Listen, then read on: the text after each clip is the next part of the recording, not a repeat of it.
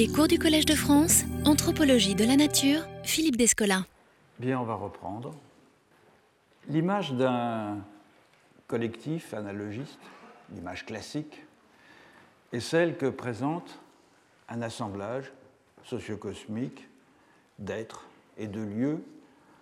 délimités dans les frontières d'un territoire, un assemblage qui, comme l'écrit Marcel Granet à propos du cosmos chinois, je le cite,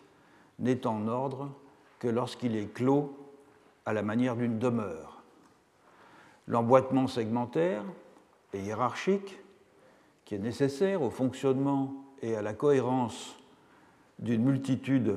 de singularités, se double donc d'un emboîtement spatial intégrant diverses échelles, la maison constituant un modèle réduit du village, le village de la ville, la ville de la province et la province du collectif tout entier, lequel est souvent enfermé dans des euh, limites matérialisées, ne serait-ce que de façon symbolique. Or, certains collectifs analogistes présentent une configuration tout à fait différente. Au lieu de constituer une sorte de bulle cosmique au sein euh, de laquelle des composantes qui lui sont propres se retrouvent agrégées, ils distribuent leurs éléments dans des territoires discontinus. À la différence des pasteurs transhumants du Sahel ou de l'Iran méridional que nous avions euh, euh, examiné lors de l'année dernière et qui se déplacent pendant une grande partie de l'année avec leurs troupeaux sur les terroirs agricoles de collectifs sédentaires avec lesquels ils ont passé des accords. Ces collectifs distribués dans l'espace ont bien un centre politique et un centre cérémonial fixe, mais ce centre est comme le noyau de territoires euh, satellites, parfois situés à grande distance de lui, de sorte que le rapport à la Terre, entretenu par chaque segment du collectif, se voit au fond modulé par le type d'écosystème et par le type de ressources localement dominants. La meilleure illustration d'un tel système est ce que l'ethnologue et ethno-historien John Moura, euh, spécialiste grand spécialiste du monde andin, maintenant disparu, a appelé le modèle de l'archipel écologique vertical. Dans un célèbre article qu'il a publié en 1972, euh, qui fait partie des, références classiques de tous les spécialistes du monde andin, et qui s'intitule, je l'ai mis dans la bibliographie, El control vertical de un máximo de pisos ecológicos en la economía de las sociedades andinas. Cet article examine, euh, à l'époque incaïque et en partie pré-incaïque, différents types de contrôle d'étages écologiques distribués euh, selon l'altitude par des collectifs plus ou moins stratifiés à partir d'un noyau politique généralement situé au niveau intermédiaire qui est le plus favorable à la culture du maïs, c'est-à-dire aux environs de 3000 mètres, mais aussi, pour certains, on le verra, au niveau de la mer ou au niveau des plaines amazoniennes. Et l'hypothèse de John Moura est que ce modèle de distribution spatiale est antérieur à l'émergence du Tawantinsuyu, Tawantinsuyu c'est le nom de, de l'Empire Inca, et qu'il a été repris et transformé par l'élite euh, administrative de l'Empire en un système de contrôle territorial de provinces lointaines et à la loyauté incertaine par euh, l'implantation de colonies militaires, ce qu'on appelle les mitimae, qui euh, dépendaient directement ces colonies du pouvoir central à Cusco. On aurait donc ici un autre type de continuum dans lequel des collectifs composés de segments peu différenciés évolue vers une totalisation, non pas grâce à un mouvement d'extériorisation spatiale et ontologique de plus en plus accentuée d'un spécialiste rituel incarnant la fertilité, comme on l'a vu pour les royautés sacrées africaines, mais par la transformation progressive d'un système de contrôle centralisé de territoires discontinus mais proches en un système de recomposition des attachements à des lieux et des affiliations territoriales par l'établissement de colonies militaires et par la déportation de populations entières sur des distances considérables. Dans le modèle africain, c'est le souverain d'origine étrangère qui se trouve en situation d'extraterritorialité et les segments autochtones du collectif qui sont maîtres de la terre où ils vivent, tandis que dans le système andin, c'est le souverain autochtone, puisque la dynastie Inca est originaire de la région de Cusco, qui est le cœur de l'Empire, qui forme le point fixe autour duquel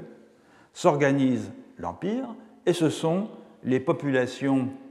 internes au collectif, les segments internes au collectif, qui forment autant de micro-collectifs que l'on déplace.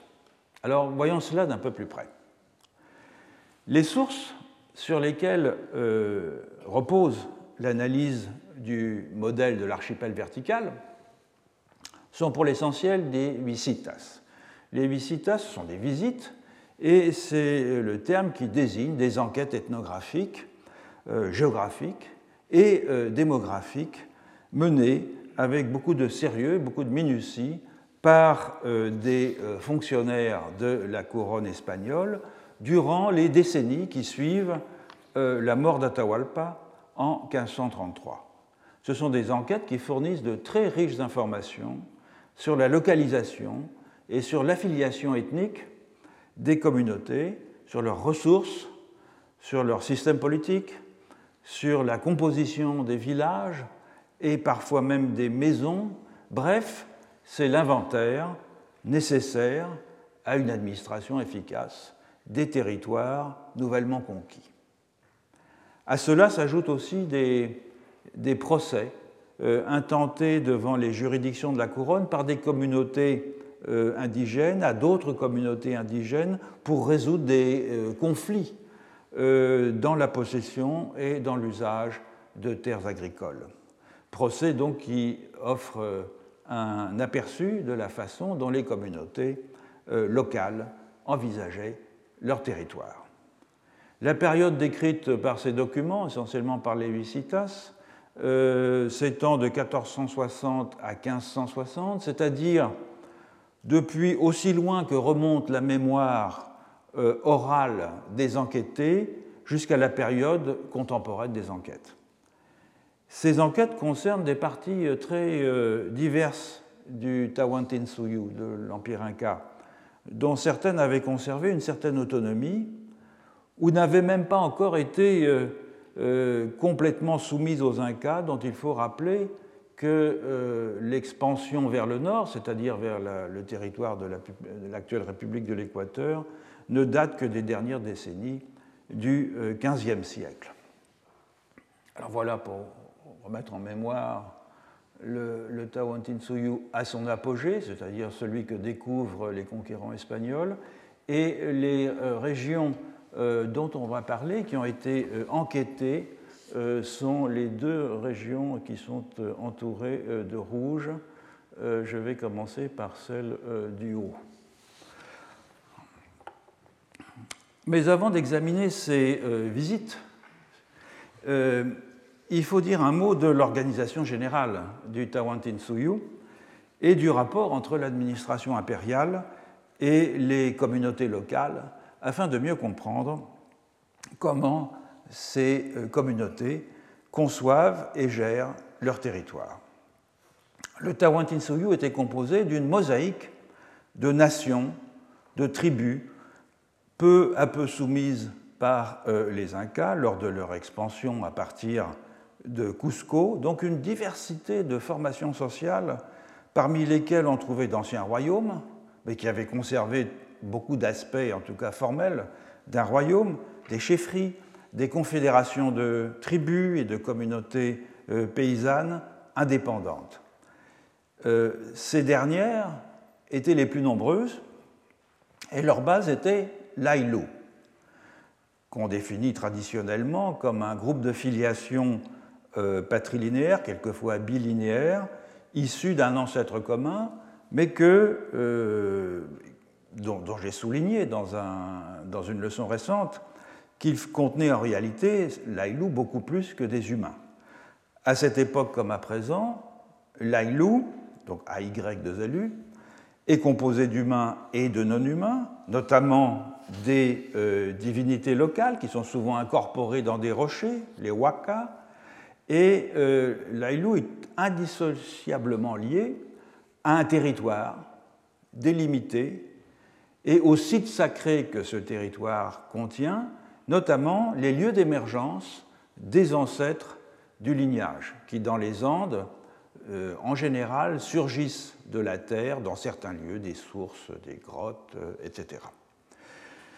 La nature des autorités politiques variait euh, d'une vallée à l'autre. Dans la plupart des cas, les Aïlous ne reconnaissaient qu'une sorte de conseil des anciens ou quelquefois un chef de village dont les fonctions n'allait guère au-delà de l'organisation de certaines tâches euh, communautaires, notamment concernant les travaux agricoles, ou de la redistribution euh, périodique des terres. Ailleurs, les Aïlous dépendaient d'un chef héréditaire, le Kuraka, C-U-R-A-C-A, qui avait réussi euh, à établir son autorité sur plusieurs villages. Les Kuraka possédaient euh, des terres que la communauté villageoise euh, était tenue de cultiver et ils avaient la faculté de mobiliser des hommes pour la guerre, à tout le moins pour des raids sur les communautés voisines. Les petits royaumes et les seigneuries, qui ont été particulièrement bien décrites pour le nord de l'Équateur par Frank Salomon, euh, fonctionnaient selon les mêmes principes. Et la différence euh, qu'il présentait avec euh, les chefferies à Kuraka était d'ordre démographique et non pas d'ordre sociopolitique. Soit par les armes, soit par des alliances, les Incas ont incorporé ces seigneuries et ces seigneurs, ces Kuraka, ces monarques, à leur appareil administratif en les récompensant ou en les démettant de leurs fonctions, selon leur degré évidemment de docilité, ce qui laissait néanmoins à ces autorités autochtones, quelle que soit l'ampleur des populations euh, sur lesquelles elles exerçaient euh, un contrôle, ce qui leur laissait certaines prérogatives. Qu'en était-il de la tenure foncière? Avant la conquête inca, le propriétaire ultime du sol était l'Aïlou.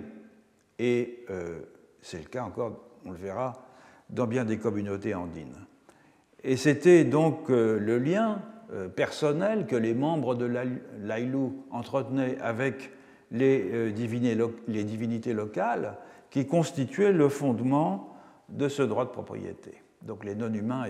jouaient un rôle décisif, au fond, dans le contrôle de la terre. Les familles n'avaient le plus souvent qu'un usufruit sur la terre, parfois périodiquement redistribué, et elles conservaient ce droit lorsqu'elles s'absentaient de la communauté. En établissant leur domination, les Incas ont adopté une règle simple, bien connue. Un tiers des terres étaient euh, dévolues à l'entretien des temples et du clergé euh, du euh, dieu Soleil, qui était la divinité suprême de la dynastie. Un tiers revenait à l'Inca et aux élites de l'administration incaïque, et le reste demeurait entre les mains des communautés, des habitants du pays, ces derniers ayant l'obligation de cultiver les terres de l'Inca et du Soleil. En instaurant ce système, les Incas altéraient à leur profit le régime foncier existant sans vraiment le bouleverser. En effet, les Aïlous ne perdaient pas vraiment leurs communaux, même si une partie en était confisquée. Les Kuraka et les divinités locales conservaient également les terres qui leur étaient euh, consacrées auparavant, et de fait, les Incas se contentaient de revendiquer pour eux et pour leurs dieux les droits qui, depuis des temps immémoriaux, avaient été reconnus aux lignées euh, de chefs et aux divinités locales. Ces éclaircissements euh, apportés, revenons à l'organisation du territoire en archipel vertical. Le premier cas est celui des Chupachos ou Chupaichu de la région de Huánuco au nord du euh, Pérou euh, central.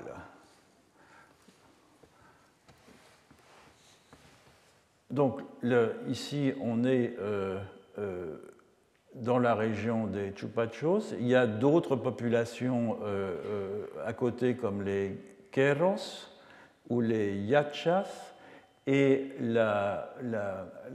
la pente va depuis les hauts plateaux ici euh, vers des vallées de moyenne altitude et descend par le long des vallées qui sont le Marañón et le Huayaga vers euh, l'Amazonie.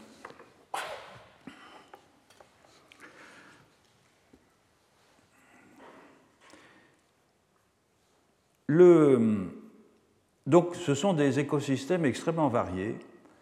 euh, dans un espace relativement restreint depuis la Puna, qui est le haut plateau euh, herbeux vers 4000 euh, mètres, jusqu'aux terres basses forestières, donc euh, au nord-est, vers 500 mètres d'altitude. Nous connaissons les usages du territoire Chupacho ou Chupaichu grâce à la visite d'Inigo Ortiz de Zúñiga en 1559 qui recueille notamment les doléances des habitants, euh, lesquels se plaignent qu'ils payent un tribut beaucoup plus lourd à l'encomendero espagnol Gómez Arias Dávila, à qui ils sont soumis, que le tribut qu'ils euh, payaient auparavant à l'Inca. Et pour étayer leurs doléances, euh, les Chupachos décrivent donc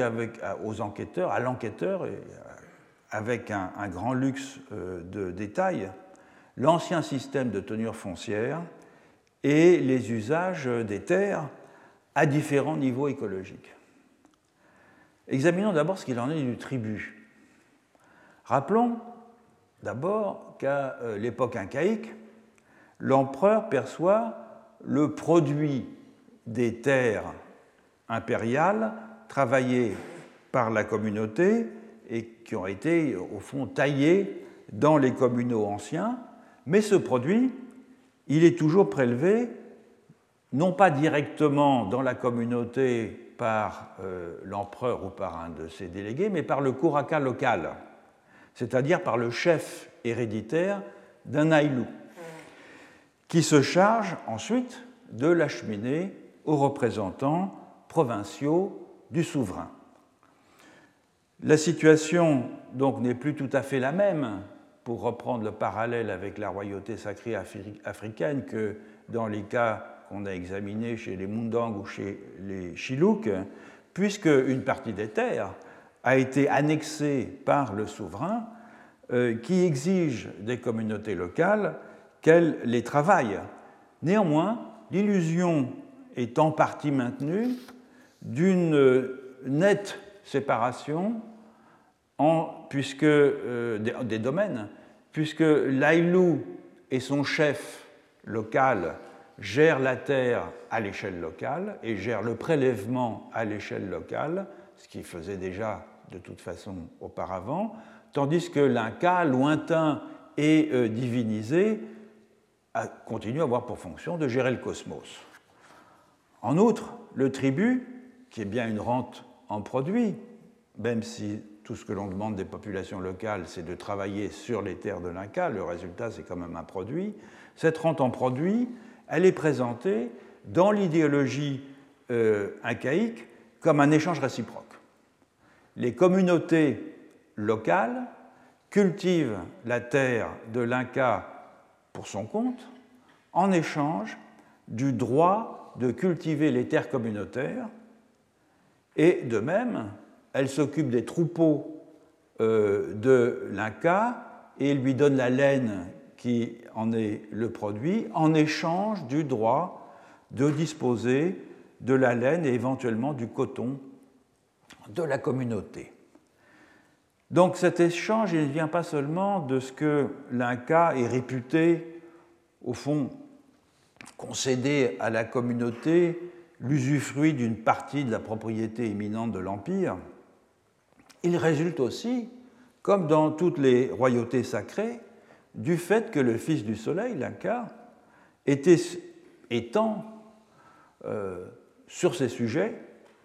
une protection divine qui assure l'ordre et la prospérité du Tawantinsuyu. Et du reste, la, générosité euh, de l'Inca n'est pas tout à fait imaginaire, puisqu'il assure l'entretien euh, des paysans vieux et malades, il redistribue euh, aux communautés les réserves de ces greniers pendant les périodes de disette. Et il fait aussi euh, des dons somptuaires aux Kuraka les plus importants lorsque ceux-ci se rendent chaque année à Cusco, à la capitale, pour la fête euh, du Raimi, de sorte que les membres des communautés et leurs chefs, les Kuraka, peuvent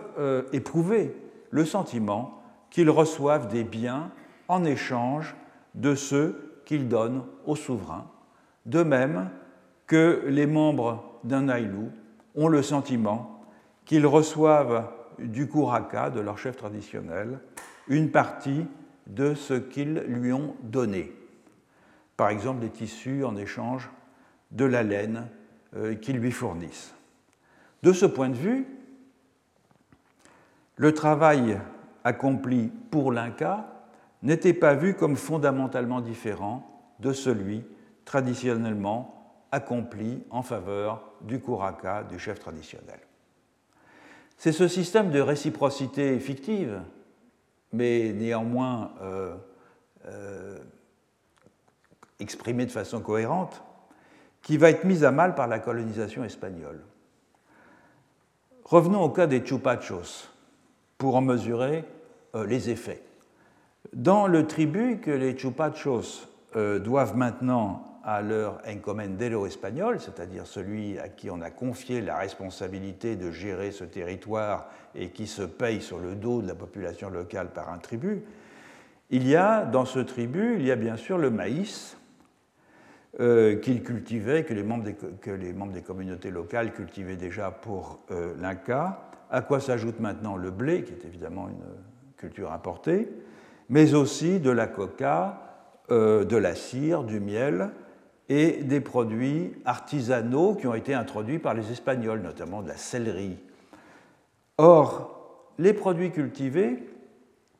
ne sont plus produits, comme c'était le cas euh, auparavant, sur les champs qui appartenaient à l'Inca et au soleil. Et donc l'idée étant qu'au fond, on donnait du travail pour mettre en valeur quelque chose, euh, un, domaine qui ne vous appartenait pas, euh, puisque ces champs qui appartenaient à l'Inca et au Soleil ont été confisqués par les Espagnols, le travail euh, s'exerce sur des surfaces qui ont été prélevées par les chupachos, par les communautés locales elles-mêmes, sur leurs propres terres, sur les terres de l'Ailou donc, et cultivées en commun. Donc, à la différence de l'Inca, qui ne demandait aux Chupachos que leur force de travail dépensée sur euh, ces terres, l'encomenderos espagnol euh, exige désormais la fourniture de produits qui sont le produit du travail sur la terre de l'Aïlou. Donc, autrefois, les Indiens cultivaient les terres de l'Inca en échange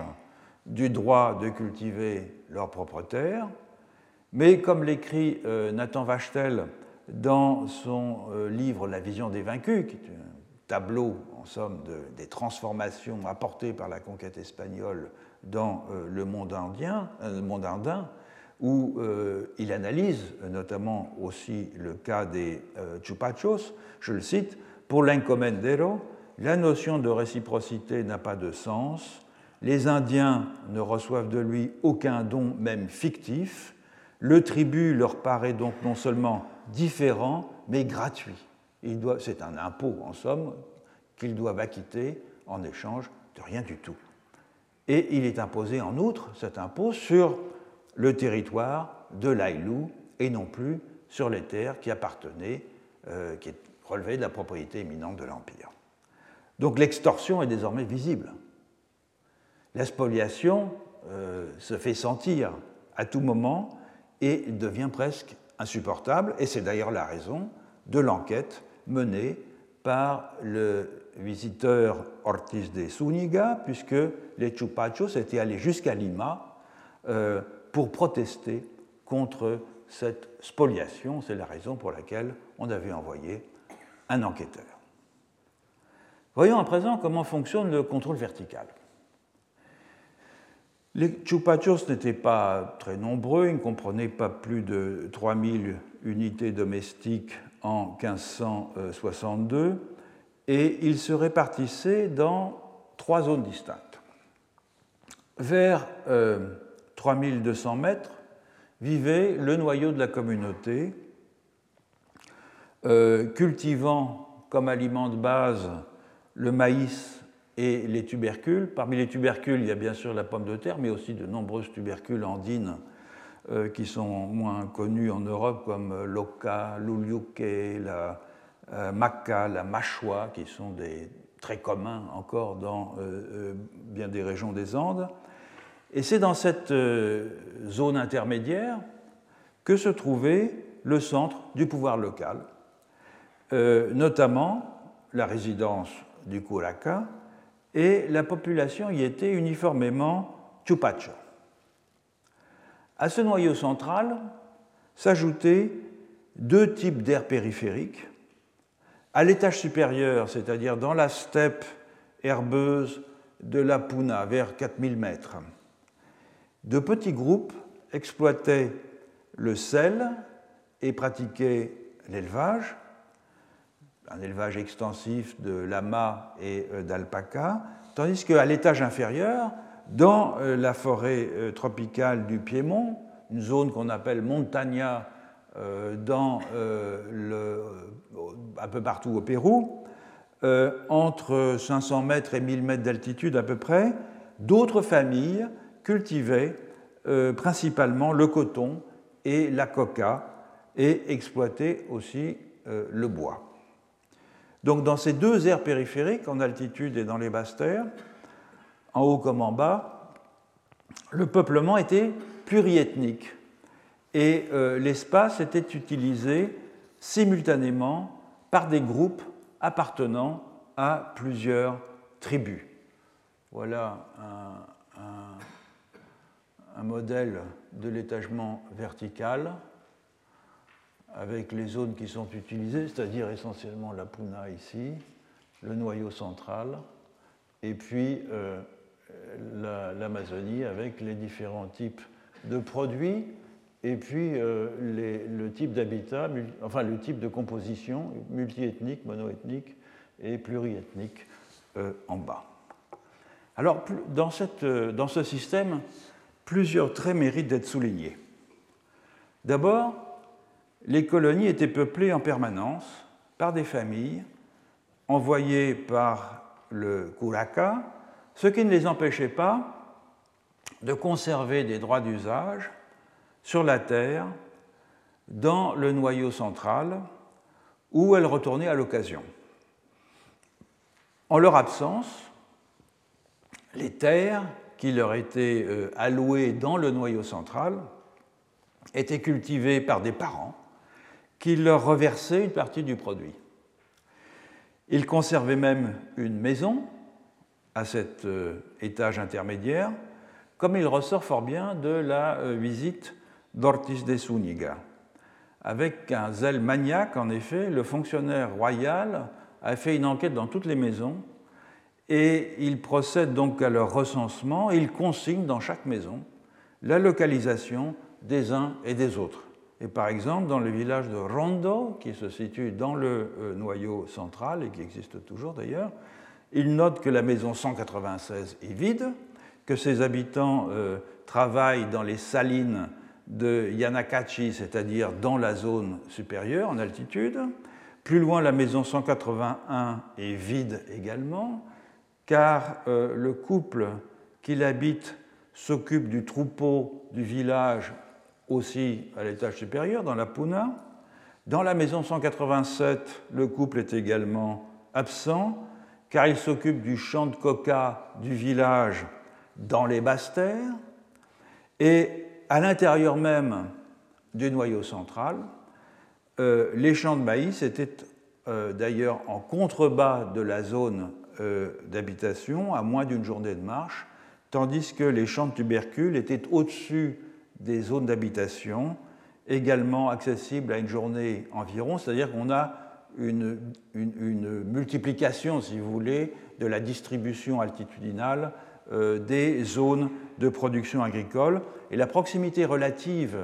euh, dans cette région euh, des champs de maïs et des champs de tubercules qui sont cultivés à des, à des altitudes différentes est d'ailleurs assez exceptionnelle. Notons en outre que euh, l'exploitation des salines et l'usage des euh, pâtures à l'étage de la euh, Puna étaient partagés avec des groupes ethniques, je l'ai dit tout à l'heure, qui venaient pour certains de distances beaucoup plus grandes depuis leur noyau de peuplement que les Chupachos. Il en va de même pour les colonies du piémont amazonien, qui était en outre euh, beaucoup plus étagé, avec euh, d'abord des champs de coton, mais aussi euh, des arachides, des courges et du piment, et beaucoup plus bas, les champs de coca. Et c'est là, dans, dans, les basses terres, dans le haut Wayaga, que l'on trouvait la plus grande diversité ethnique et sociale, puisque, outre les Chupachos, outre les familles de Chupachos qui résidaient là et leurs voisins, les euh, Yacha, la d'Ortiz mentionne aussi des Yarouches, dont le noyau central était situé dans ce qui est aujourd'hui la région de Pasco, c'est-à-dire à une centaine de kilomètres euh, plus au sud.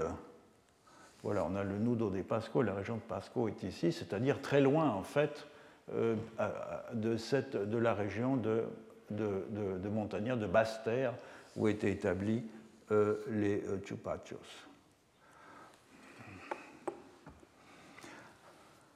À cela s'ajoutaient des artisans, des artisans qu'une visita antérieure, celle de Juan de Mori, en 1549, mentionne comme des carpinteros, et au fond, le terme, ce n'est pas des charpentiers, ce sont plutôt des ébénistes, des tourneurs sur bois, des gens qui fabriquaient des euh, plats et des vases en bois. En revanche, la Visita ne mentionne euh, aucune population proprement amazonienne. Et dans la région, euh, ce n'aurait pu être que des tribus de langue pano. Ce qui laisse à penser que l'implantation des colonies pluriethniques en provenance des hautes terres sur le piémont euh, amazonien, sur le versant oriental des Andes, avait suscité un retrait des Indiens des basses terres et la probable apparition d'un no man's land entre les deux groupes de population. Plus généralement, le cas euh, pose la question de la façon dont un collectif analogiste par définition un assemblage sociocosmique autocentré, autoréférentiel, parvient à intégrer dans son réseau d'êtres et de lieux des marches pluriethniques plus lointaines. Avant de tenter de répondre à cette question, toutefois, il faut examiner un autre cas d'archipel vertical que John Moura discute aussi dans l'article que j'ai mentionné au début, celui des qui, sont, qui forment l'un des royaumes du lac Titicaca. Et c'est un royaume qui a été placé d'emblée sous la juridiction directe de Charles Quint, donc de la couronne, du titulaire de la couronne espagnole, et qui n'a pas été confié à un encomendero quelconque. Et comme il était sous l'autorité directe du roi, évidemment, ce royaume a fait l'objet de très nombreux euh, rapports euh, de la couronne espagnole, et notamment d'une visita qui est celle de Garcidiez de San Miguel de 1567. Alors voilà la région du royaume de Lupaca. Il est donc, euh, elle est donc centrée autour de la région de Chucuito au bord euh, du lac Titicaca. Et on verra que les colonies s'étendent d'un côté vers... ici, c'est une région désertique, hein, avec des, des rivières qui débouchent euh, dans le Pacifique et sur lesquels il y a des euh, oasis. Et d'autre part, euh, après par là, on verra mieux sur une carte ultérieure, dans la région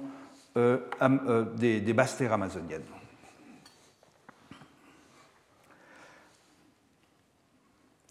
Par contraste donc avec le,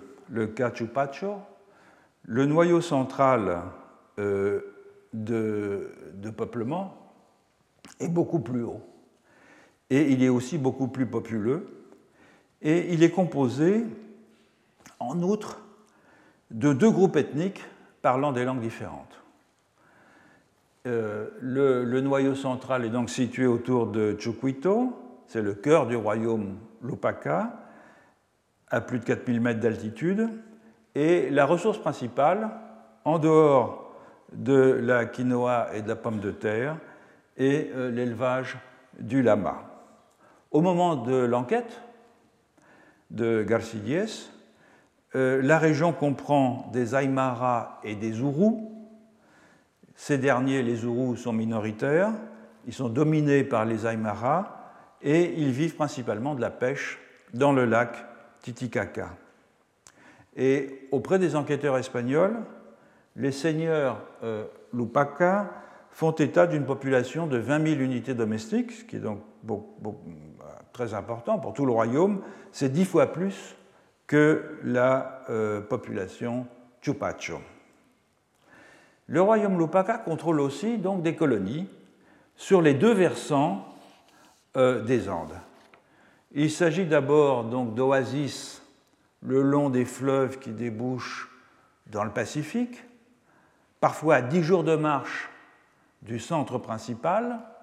dans des territoires qu'il faut, dix jours de marche qu'il faut traverser dans des territoires qui appartiennent à d'autres systèmes, à d'autres confédérations, à d'autres euh, euh etc.,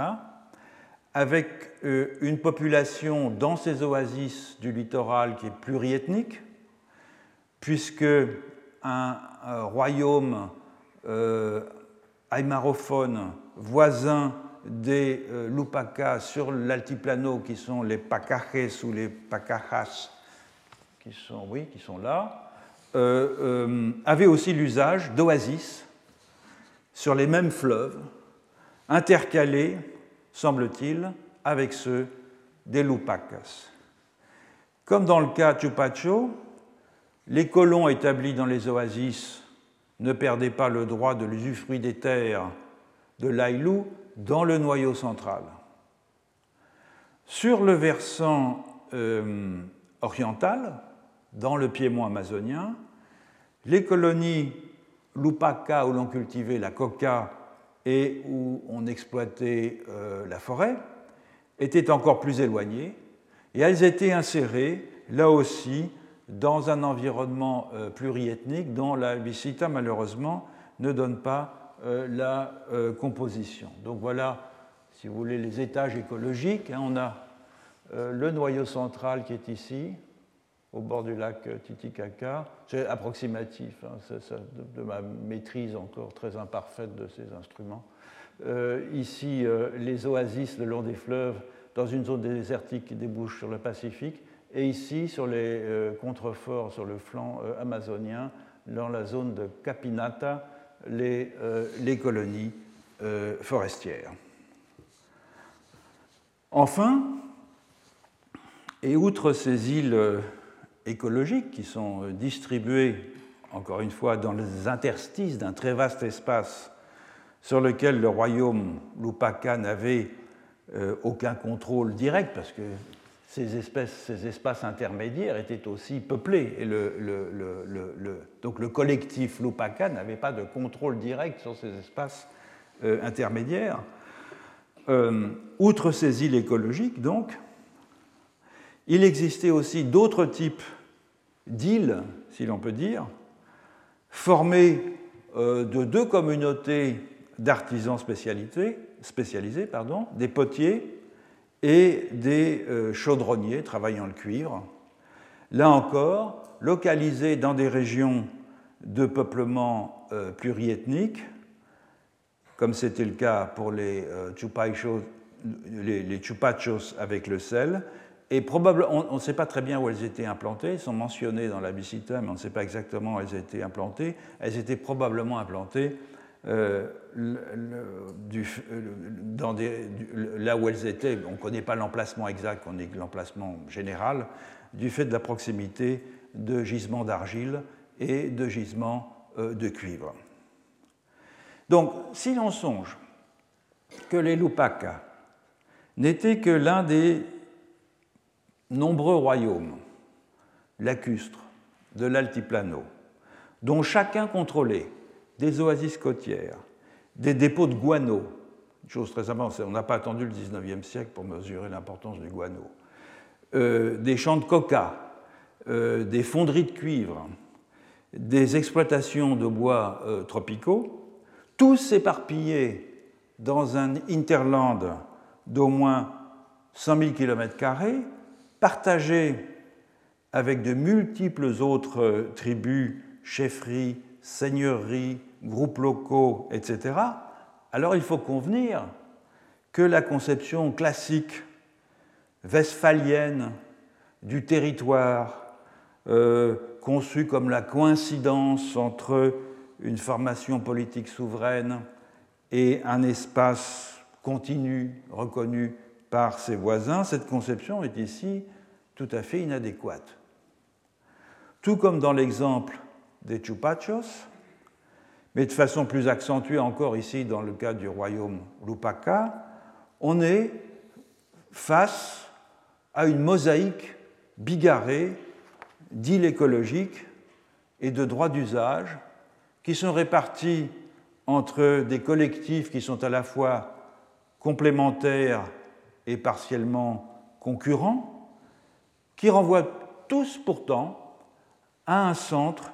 unique à partir duquel se déploie la gestion des humains et des non-humains. Et l'hypothèse de John Moura, selon laquelle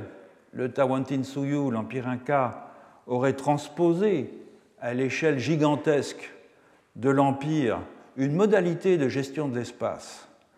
qui existait avant sa naissance et que d'autres États andins avant lui, comme euh, Wari ou comme Tiwanaku, avaient déjà mis à profit, eh bien cette hypothèse, elle prend ici tout son sens. Certes, en déportant des populations rebelles à des distances euh, considérables de leur lieu d'origine, en installant des colonies militaires parmi des populations indociles, en établissant des artisans spécialisés et des ateliers près des ressources qu'ils utilisent, l'Empire inca a procédé comme tous les empires. Mais il a su tirer parti aussi, pour ce faire, d'un modèle préexistant dans lequel un système de gestion centralisée de territoires discontinus s'appuie sur des solidarités internes entre des segments qui sont largement distribués dans l'espace, un modèle que la dynastie Inca a su employer pour mieux disloquer et recomposer des affiliations territoriales et faire ainsi primer la loyauté vis-à-vis de l'Inca et le régime en partie fictif de dons et de contre-dons sur lequel cette loyauté s'appuie, la faire primer sur les anciennes solidarités segmentaires des Aïlous et des moitiés. Alors revenons à présent à la question que nous posions il y a un moment. Comment un collectif analogiste, centré sur lui-même, comme la chefferie Chupacho ou le royaume Lupaca, un ensemble au sein duquel la société humaine est coextensive avec le monde et dont les institutions locales sont la mesure de toute chose. Comment un tel ensemble parvient-il à intégrer dans son assemblage, hybride d'humains et de non-humains, des marches lointaines qui sont situées hors de son monde immédiat et qui sont peuplées par des membres d'autres collectifs? Les bicitas ne permettent pas de répondre à ce genre de questions car euh, ce sont des documents qui se bornent à des informations relatives au recensement, aux tribus, à la tenure foncière. En revanche, l'ethnographie contemporaine nous apporte en la matière un secours précieux, car tant l'archipel vertical que les institutions qui le structurent sont loin d'avoir disparu dans les Andes. Et c'est ce que montre bien un article publié en 2009 euh, euh, par euh, notre collègue anthropologue écossais Tristan Platt, qui s'appelle From the Island's Point of View, publié dans le journal de la Société des Américanistes, et qui reprend d'ailleurs, Tristan Platt est un spécialiste, un anthropologue, et un ethnologue et un ethnohistorien spécialiste de la Bolivie, euh, et il reprend dans cet article, du point de vue de l'archipel vertical, des données ethnographiques euh, dont certaines euh, avaient déjà été publiées par lui auparavant. Donc cet article de Tristan Platt, il décrit un archipel vertical contemporain. C'est celui de l'Ailou Macha, dans le nord de la province de Potosi, en Bolivie, et il décrit aussi les conflits et les modifications, les transformations d'alliances dans lesquelles les habitants des îles écologiques les plus basses de cet archipel s'engagent pour se démarquer des segments de l'Ailou dont le centre politique est situé à Macha dans la Puna. Alors voilà, euh, donc ça se situe là, hein, dans cette région de, Bolivie. Euh, et voilà, donc l'Ailou Macha, c'est ça. Il y a d'autres Ailou, hein, donc ce sont à la fois des territoires et des unités sociales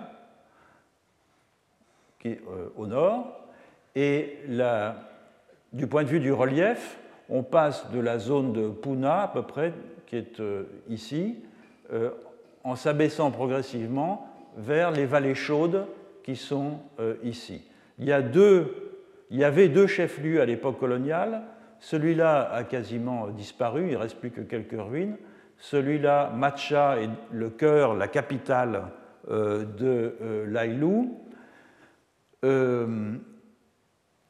et, les,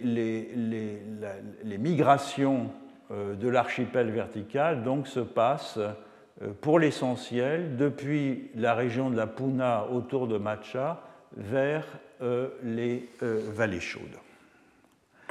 Le présent ethnographique que décrit Kristen Platt se situe au début des années 70, mais des documents montrent que l'Ailou Macha, où l'on parle à l'heure actuelle un dialecte quechua, est dérivé euh, d'une fédération de langue aymara qui pesait d'un grand poids politique dans la province de Charcas à l'époque euh, inca. Donc le noyau central, je l'ai dit, euh, c'est le, noyau central de l'Ailou, c'est ce village de Macha qui se situe dans la Puna, San Pedro de Macha, à plus de 4000 mètres d'altitude, où la population vit pour l'essentiel de l'élevage du lama et euh, des cultures euh, de pommes de terre. Le noyau de l'île écologique des Basses-Terres, je l'ai dit, San Marcos de Miraflores, a été édifié euh, sur l'emplacement d'une localité préhispanique, Pichibisa, et il ressort d'une visita de 1619 à San Marcos, donc la partie la plus basse, que l'archipel vertical est structuré à présent selon les mêmes principes qu'au début du XVIIe siècle. Tous les ans, généralement euh, entre avril et septembre, les gens de la Puna euh, descendent donc vers euh, le nord-est pour visiter et se livrer à des échanges avec leurs parents, proches ou lointains, qui résident à présent de façon euh, permanente dans les terres basses. C'est un voyage qui peut prendre euh, deux semaines avec des troupeaux de lamas. La visite annuelle des gens de la Puna est vue avec ambivalence par les gens des vallées. Elle est parfois euh, assimilée par eux à une descente des esprits des montagnes, qui sont des êtres peu recommandables, qui sont venus voler leur maïs. Et pourtant, les gens de la Puna amènent avec eux euh, des euh, produits à échanger. Ils amènent du sel, ils amènent des poteries, ils amènent de l'argile, ils amènent des pigments, ils amènent des simples. Mais les gens des vallées euh, tendent à trouver cet échange inégal, puisque les gens de la Puna d'abord séjournent chez eux longuement, avant de s'en retourner, leur caravane de lama euh, chargés de maïs, ce qui leur permettra d'assurer la soudure avant la première récolte des pommes de terre de février ou mars. Alors, l'accès à la terre et l'accès au réseau d'échange, de même que les conflits très violents entre communautés locales, qui, sont toutes, font toutes partie d'un même aïlou, hein, d'un même ensemble, euh, sont théâtralisés tous les ans dans des affrontements sanglants qu'on appelle dans les Andes les tinku, qui sont des batailles rituelles qui opposent des segments d'aïlou, quelquefois dans certains cas deux aïlous formant euh, deux moitiés, mais ici ce sont des segments d'aïlou,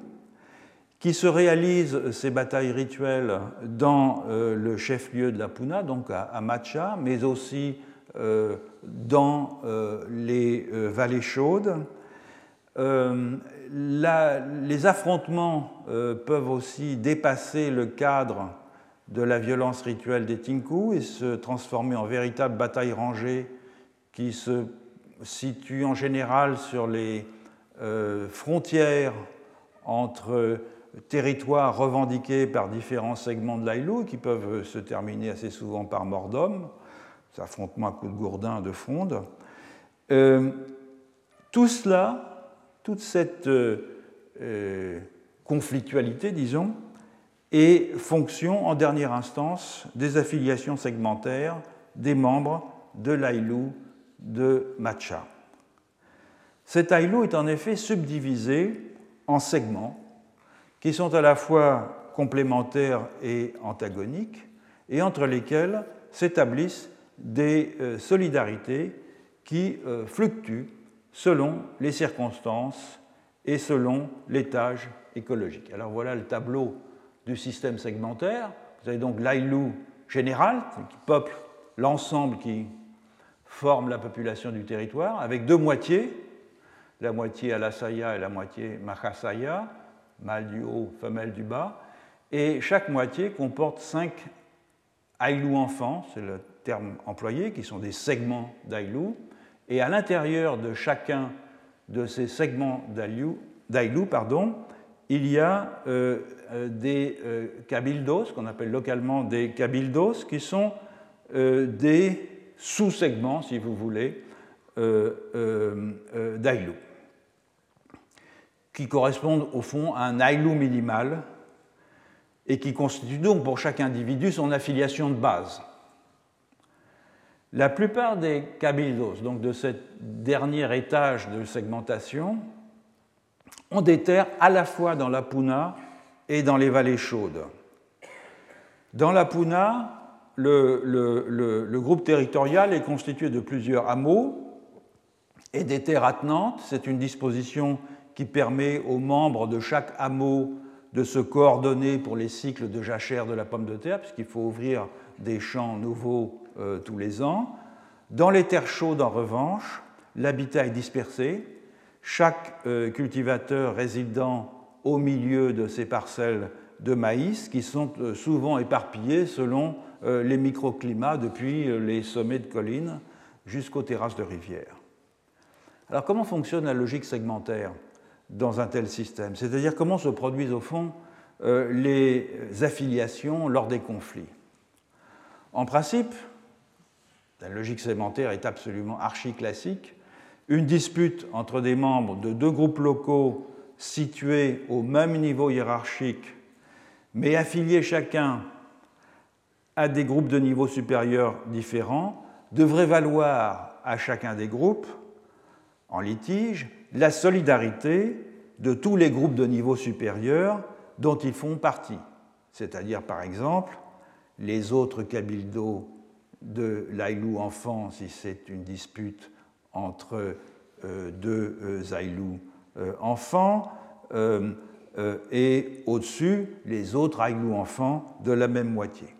Dans la pratique, la chose est beaucoup plus compliquée. Elle est beaucoup plus compliquée notamment parce que du fait des tensions entre Jean de la Puna et Jean des Vallées Chaudes, il arrive souvent que dans ce dernier étage écologique, dans les vallées chaudes, des solidarités de voisinage priment sur des solidarités d'affiliation. Autrement dit, des occupants des îles les plus basses de l'archipel peuvent s'allier avec des membres de l'autre moitié contre des membres de leur propre cabildo localisés dans la Puna. Regardons un peu de plus près comment ça marche. L'appartenance à l'une ou l'autre des moitiés endogames, Alasaya ou Mahasaya, est probablement le critère classificatoire le plus reconnu. C'est celui qu'on va, au fond, euh, décliner à euh, l'ethnographe, à l'ethnologue, lorsqu'il pose la question de l'affiliation segmentaire à euh, une personne. C'est aussi le plus distinctif, d'autant que c'est cette opposition entre les deux moitiés qui va déterminer les affrontements ritualisés, parfois très violents, donc qui opposent leurs membres, les membres des moitiés, durant euh, ces batailles rituelles qu'on appelle les tinku. Et pourtant, même cette identité segmentaire très englobante peut devenir euh, tout à fait fluctuant dans le jeu politique interne aux habitants des euh, vallées chaudes. Car autant les distinctions territoriales entre moitiés sont nettes dans la Puna et dans la zone intermédiaire, autant elles le sont beaucoup moins dans la zone des vallées chaudes. Voilà une, carte de la zone des vallées chaudes avec tout en haut, vous avez les, affiliations, vous avez les localisations territoriale des deux moitiés. Donc c'est dans la partie euh, de la Puna et la zone intermédiaire, vous voyez, elles sont clairement délimitées. Dans la région de San Marcos, c'est-à-dire vraiment proprement parlé dans les vallées chaudes, c'est beaucoup plus euh, compliqué.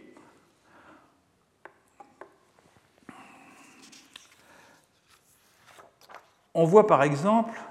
des exemples de cet enchevêtrement dans la carte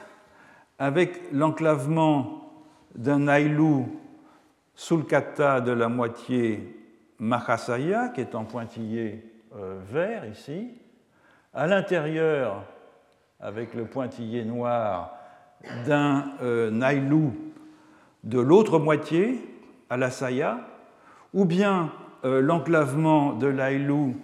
Tafunata, que je peux retrouver, qui est en rouge, oui, c'est pas très, pas très contrasté, qui est ici, à l'intérieur encore de ce d'un autre Ailou de la même moitié sous le Kavi. Et on a de nombreux exemples de ce type-là. Tous les cas, au fond, de l'enclavement d'un segment dans un autre se rencontrent dans les terres chaudes. Un Ailou d'une moitié dans un aïlou d'une autre moitié, un aïlou enfant à l'intérieur d'un autre aïlou enfant, mais de la même moitié, un hameau d'un cabildo d'un aïlou enfant à l'intérieur d'un autre cabildo du même aïlou enfant, et même parfois euh, un groupe en provenance d'un aïlou maximal, c'est-à-dire non matcha, voisin, euh, à l'intérieur d'un Ailumacha. Ah, en quoi consiste ce que j'appelle un enclavement? Autrement que par le fait qu'on a le territoire euh, d'un euh, groupe local qui semble encastré à l'intérieur d'un autre. Eh bien, il s'agit d'une relation locale de coopération, de solidarité et de partage territorial entre des segments qui appartiennent à des ensembles différents. Moitié,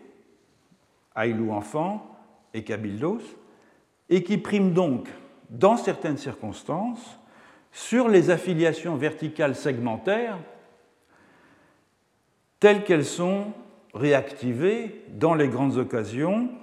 comme les cérémonies de paiement du tribut, l'échange vertical annuel entre la Puna et les euh, Bastères, et les batailles rituelles euh,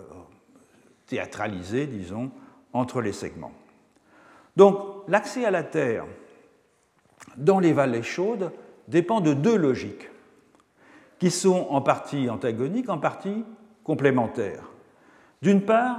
la filiation segmentaire, verticale, qui définit la place de tout individu dans la structure générale, qui définit ses droits et ses devoirs, qui définit les divinités qui lui sont associées, et qui le protège, qui définit les formes d'échange dans lesquelles il peut s'engager et qui définit de façon générale l'identité cosmopolitique qui lui est reconnue en tant que membre de l'Ailou Matcha. Et puis l'autre type d'accès à la Terre est beaucoup plus souple, beaucoup plus flexible, et il résulte des accommodements qui se sont développés euh, dans les vallées chaudes entre des groupes de voisinage appartenant à des segments différents. Et il est très probable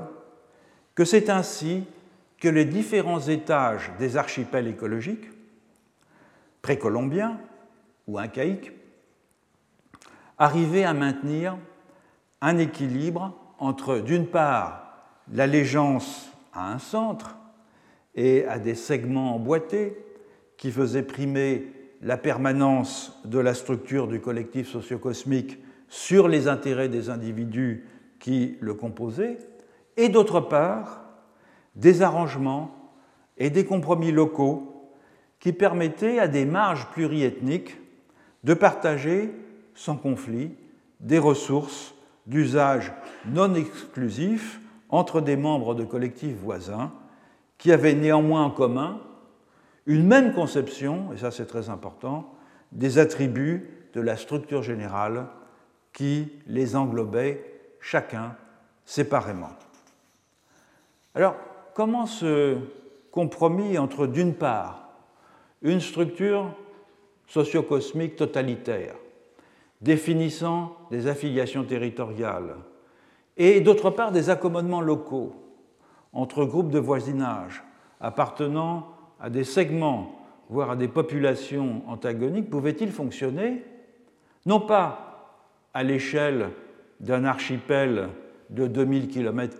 comme celui de l'Ailou de Macha, mais à l'échelle gigantesque du Tawantinsuyu. C'est une question compliquée et c'est ce que nous verrons lors de la prochaine leçon. Retrouvez tous les contenus du Collège de France sur www.colège-2-france.fr.